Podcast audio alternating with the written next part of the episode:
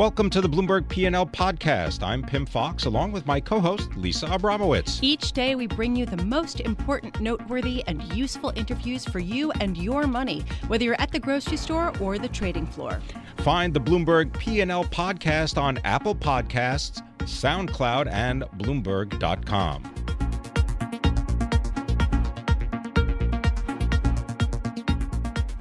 right now we want to turn our attention to healthy Doritos because it sounds so good and uh, it's getting close to that time of day when it, it is time for a snack. Jenny Kaplan joins us right now. Jenny Kaplan is beverage, tobacco, and cannabis reporter for Bloomberg News, and she joins us in our 1130 studios. So, uh, Jenny, you know, I'd love to get your sense on, uh, first of all, why it's taken so long for some of these traditional junk food purveyors to healthify some of these foods and whether there's really an appetite for that.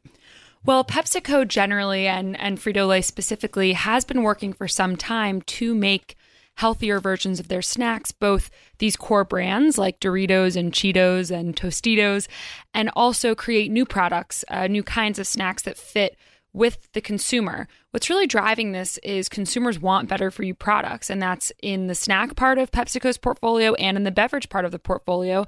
And they're working towards that. But to get a Dorito to qualify as organic isn't a totally simple task. I mean, if you think of a Dorito, it has that bright orange cheese.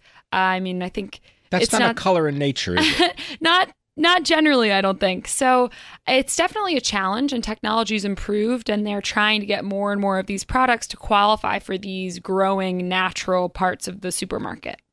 What about the purchase of uh, Whole Foods by Amazon? That's got to feed into this conversation because you know there's a gate. You're not getting into Amazon if you're not uh, following all their rules and regulations in terms of what the food contains or what it doesn't contain. So there's some speculation by analysts that I've spoken with that this is actually going to be helpful for big companies like Frito-Lay and getting some of these healthier products into Whole Foods. So Amazon already carries this line of of chips called Simply uh, that are simply Doritos, simply Cheetos that that fit technically the Whole Foods guidelines, but aren't actually in Whole Foods yet. Okay, so Uh, first of all, you know, when you say healthier, I just am seeing air quotes around all of that because, first of all, I can't imagine that the actual nutritional value will change all that much. But I'm also wondering how much more is the price tag going to be on healthified junk food? It's a great question. The healthier segment of the snack market is what's growing at an accelerated pace. And part of that is because people are willing to pay more for products that they think are healthier or have cleaner labels you know, don't have those things that people are trying to avoid, like GMOs or artificial colors or flavors or preservatives. So, PepsiCo as a whole is trying to push into this higher market, higher margin market where they can charge more because the consumer is willing to pay for it. Well, didn't Pepsi already uh, buy into this uh, this business, right? I mean, didn't they make a purchase that would allow them to then get in? I mean, they bought Stacy's pita chips, right? Correct. Stacy's is already in Whole Foods. Uh, and they have other products uh, in their portfolio that are either in or qualify. But what's really important to talk about here is that these are the Simply line is covering their core brands. So it's things like Fritos and Doritos.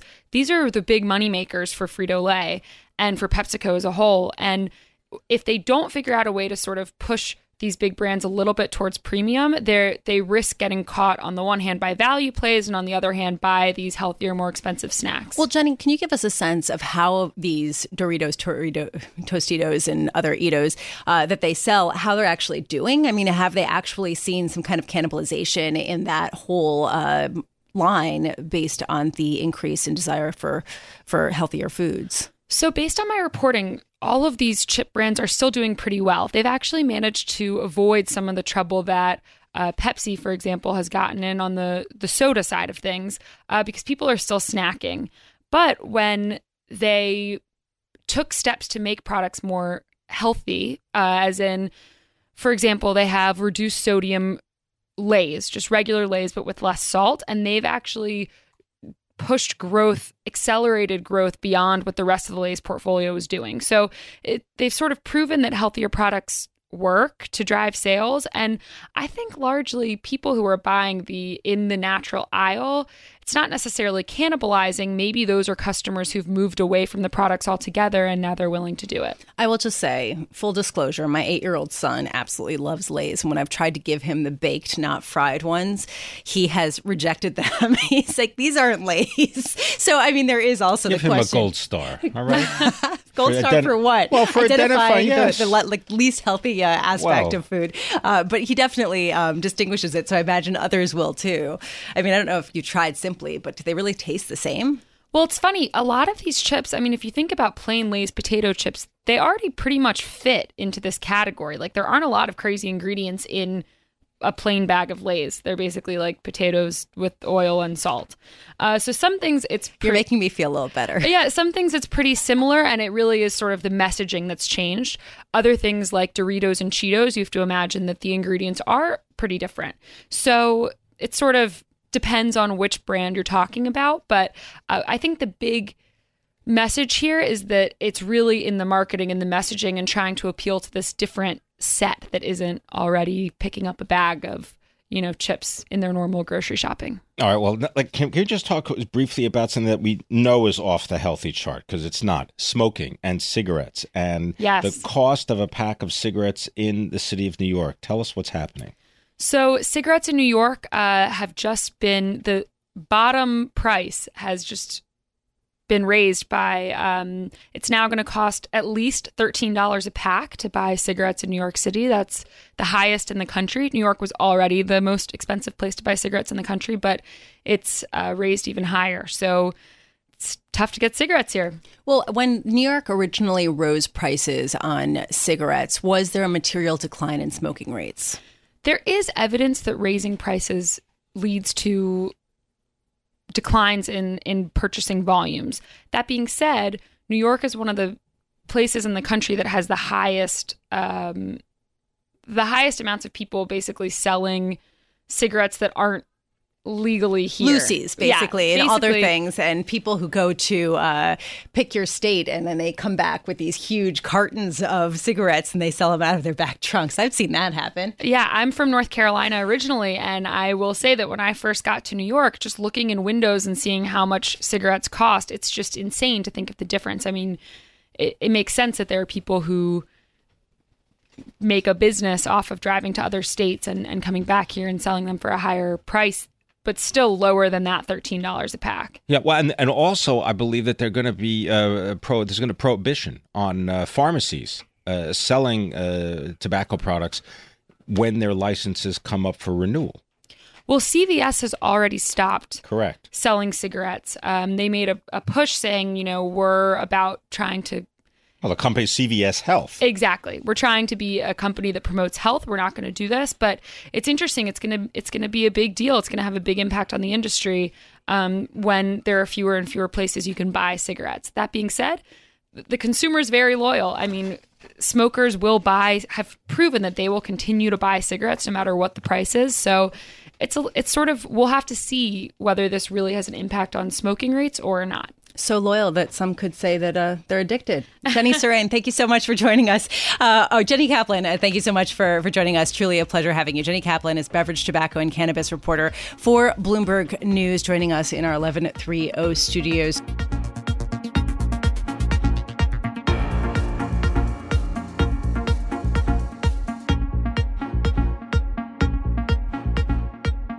Well, Tropical Storm Harvey has now prompted at least 14 U.S. refineries to shut or reduce production.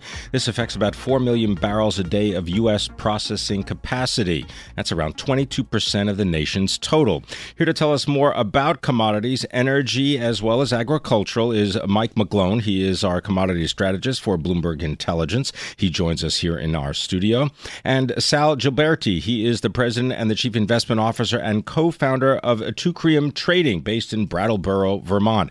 Sal, I want to begin with you because I know we're going to talk a lot about energy, but I want to give you the opportunity to just set the stage in terms of what is the agricultural dynamic for farmers and for end markets such as cotton. Sure. Um, cotton is a big one. Cotton has taken a, an enormous hit. Farmers were expecting a bumper crop in cotton, particularly in Texas. And um, as we've seen from articles and news reports and industry reports, a lot of the cotton, even even cotton that was harvested, was damaged because the, the storm basically ravaged cotton that was in storage, cotton that was sitting on the docks, cotton that was uh, harvested in on the sides of the field. So cotton's had a big impact, and we've seen uh, a, a price rally in cotton the last two weeks in anticipation of that.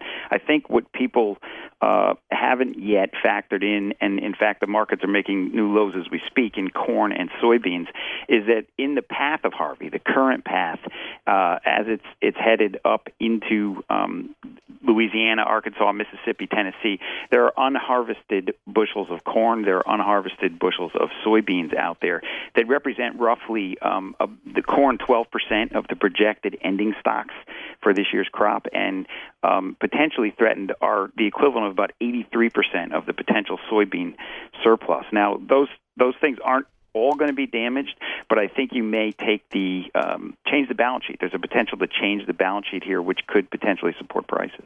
Well, yeah, I was just about to say, uh, 83% of the soybean surplus uh, could get affected and possibly even wiped out. I mean, based on the trajectory of the storm, what's your projection for how big the damage might be to some of these unharvested crops? It's really a stunning number.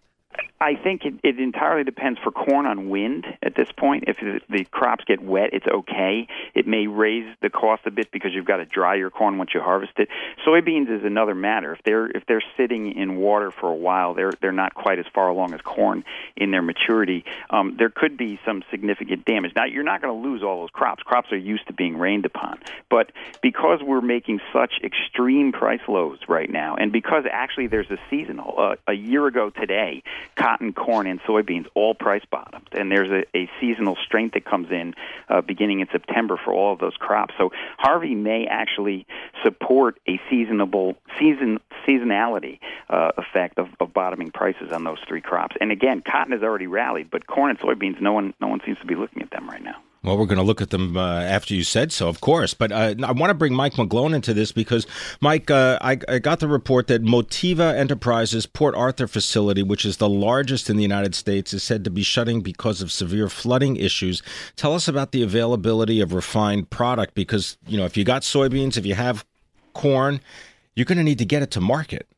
Yeah, that's been the key factor in the energy market from the uh, hurricane is this reduction in supply, most notably of distillate, which means number one, unleaded gas and diesel. So what's happened so far is obviously unleaded gas has taken off. It's now up 14% on the year versus WTI down down 14%, which has blown out the crack spread. And the crack spread is the indication is when you take crude a, a barrel of crude oil and you convert it to unleaded gas. And when that moves out, it means refineries are making money. But the key thing that's happening is it's reducing this supply. Now that supply is going to come back. It just doesn't be. It's not replaced. So it's going to reduce inventories, uh, gasoline inventories, which are historically high. But the key thing is before the hurricane, inventories are already trending down. So it should accelerate that. It's obviously accelerating the increase in in um, unleaded gas prices. So it's helping rebalance the U.S. energy market. One issue, though, it's reducing exports, which are on a bull market trend. So that's going to hurt for a little while. Well, and it's sort of interesting when you say rebalance, that should end up helping crude values, I would think, because if there's a rebalancing and a diminishing of the supplies eventually down the line, you would guess that the demand for crude would go up, and yet the value is declining again, yet yet again today. Yeah, well, that's part of it because now that we're bringing down the re- the refining of, I mean, all crude oil is essentially really worthless until it's refined. So once it's refined, then it has value. So we're bringing down that refinery demand, which is obviously reducing demand for WTI. So the key thing is what's happening is Brent WTI has moved out. Brent, which is global seaborne, is doing fine. That it's getting it's seeing reduced supply of WTI in the market, reduced prices, and that's blowing that spread out. But overall, this is a, a bullish indication. It's just showing up in the distillates more and unleaded gas. The key thing underlying this before that people need to remember is these trends were already favorable before the hurricane. And one bottom line is the declining value of the dollar. Overall, that was a very favorable trend for all and all commodity prices. Most note and definitely metals. Yeah, that's continuing. Thank you so much, Mike McGlone, commodity strategist for Bloomberg Intelligence. And of course, our thanks to Sal Gilbertie. He's president and founder of Teucrium Trading and focusing on uh, those soybeans and that corn that has yet to be harvested and what effect that could have on the U.S. economy and, and those particular commodities.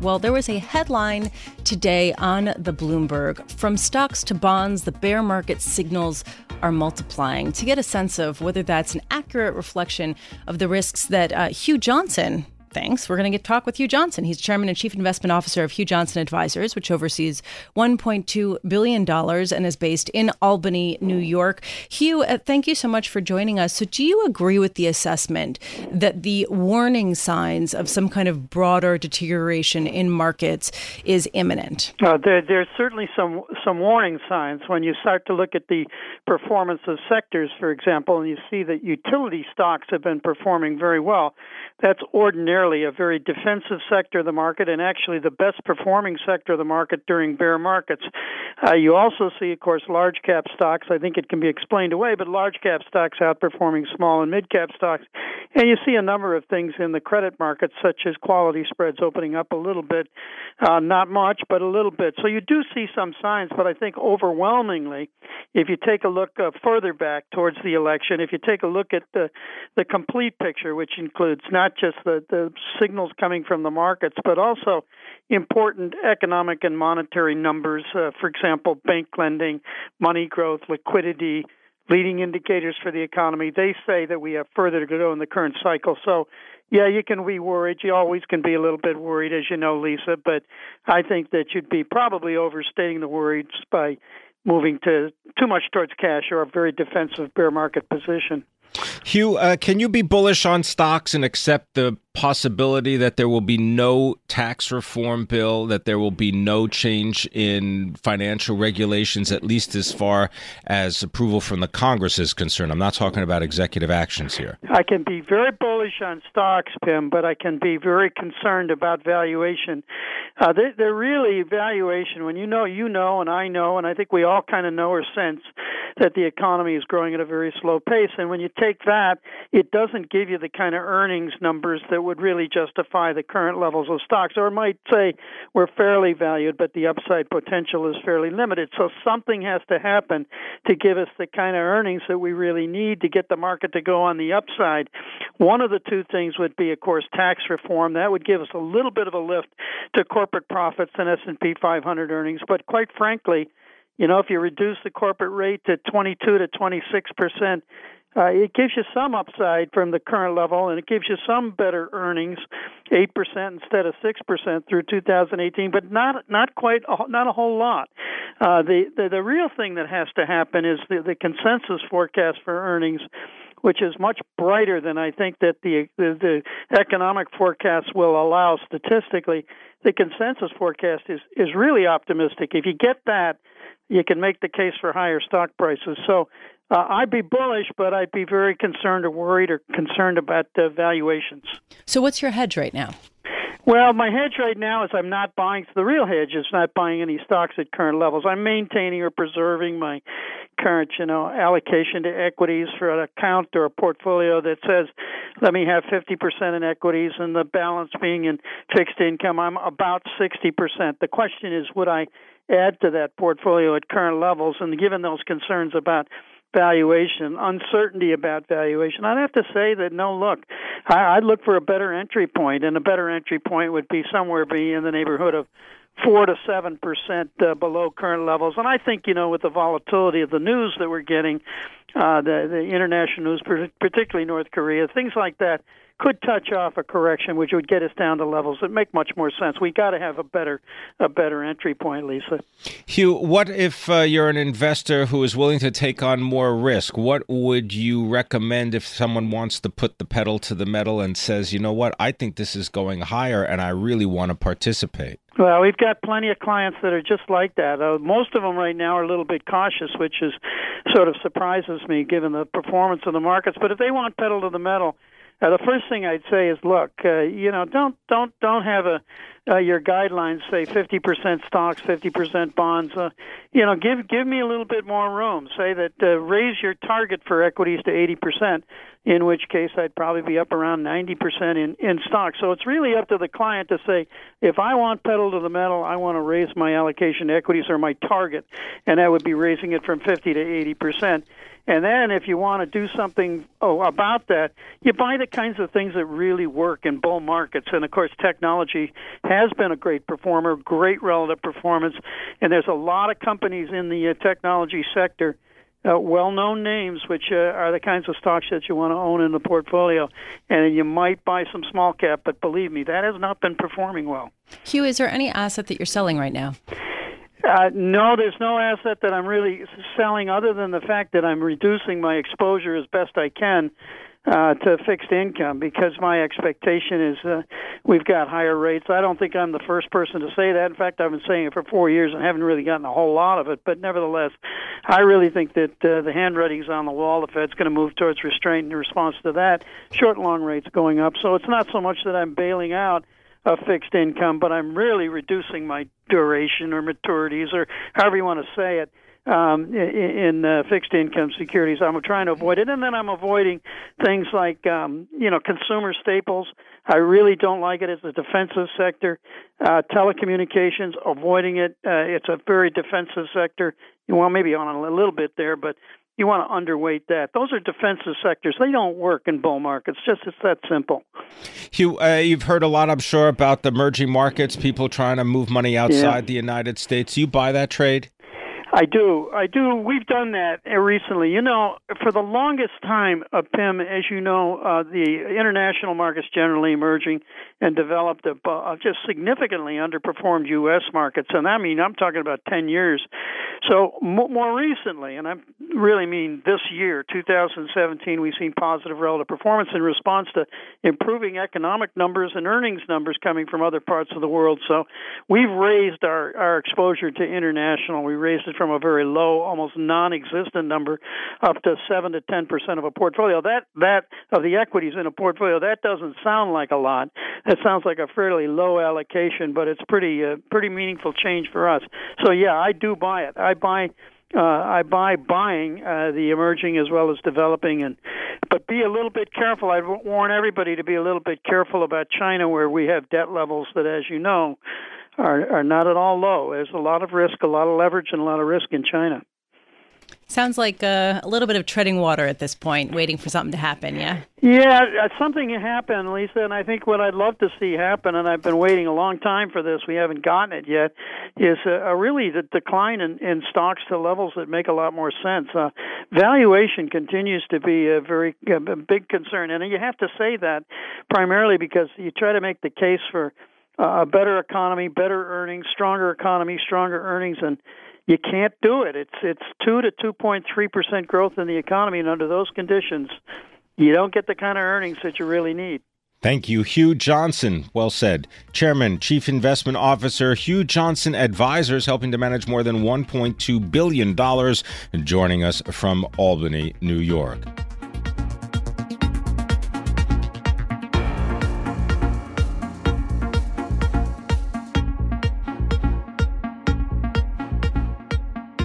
U.S. second quarter growth was revised upwards, suggesting there is more momentum than some people had been expecting. Uh, in the U.S. economy, of course, there still is a huge question of what the damages and the ongoing fallout from Hurricane Harvey will do, as well as to turmoil in Washington and how much uh, this will crimp future growth. Here to give us a better sense of that is Carl Riccadonna, of course, uh, our chief U.S. economist for Bloomberg Intelligence, and he joins us here in our 1130 studios. Carl, uh, how much of an effect will Hurricane Harvey have on uh, GDP in the U.S.? Well, of course, there's a, a tremendous localized impact. Uh, Houston is uh, the fourth largest uh, metropolitan area, uh, and we should see uh, a range of uh, economic data series impacted. However, when we look at the national aggregate and look at GDP uh, impacts around the times of uh, other major storms, uh, be it Katrina or Sandy or whatnot, uh, there's not likely to be a huge national impact. And, and here's part of the reason why. Well, first of all, uh, Houston is only the fourth largest city, so the rest of uh, you know much of the rest of the uh, country can uh, step in uh, to uh, uh, replace uh, production that may have been taken off offline in Houston. In some regards, now certainly with you know pipelines and oil refineries, that's not the case, but in some other industries there can be some catch up. but the other part of the story is here we are in August, obviously, which means that there will be a full month of rebuilding and reinvestment and repair and replacement of the capital stock, uh, which will actually uh, lift economic activity. So hurricanes have a tremendous uh, negative impact on the capital stock. Uh, but that's stock, not flow. GDP measures the flow of production in the economy, uh, and so uh, GDP will actually be partly boosted uh, by the uh, recovery efforts. You know, uh, one thing that caught my eye this morning there was a report saying that more than 80% of the people who have lost their homes to flooding in Houston do not have flood insurance. And I have to wonder I understand the point that rebuilding creates some kind of economic uh, growth. At the same time, couldn't there potentially be a real hit to the wealth of these individuals and their families? Absolutely there will be a, uh, a wealth impact uh, uh, due to the unfortunate circumstances of folks not being uh, uh, properly or adequately insured, whether it's their house or or other personal property like autos and whatnot.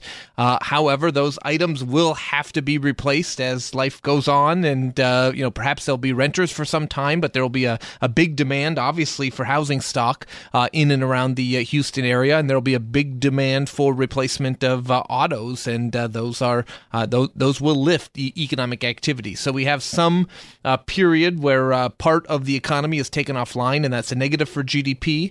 Uh, but then the restoration efforts uh, tend to largely offset that, and this is consistent with what we have seen around other major natural disasters. Carl, I wonder if you could just comment on the second quarter GDP revisions that we've received, and also what that might portend for future performance of the economy for the rest of the year.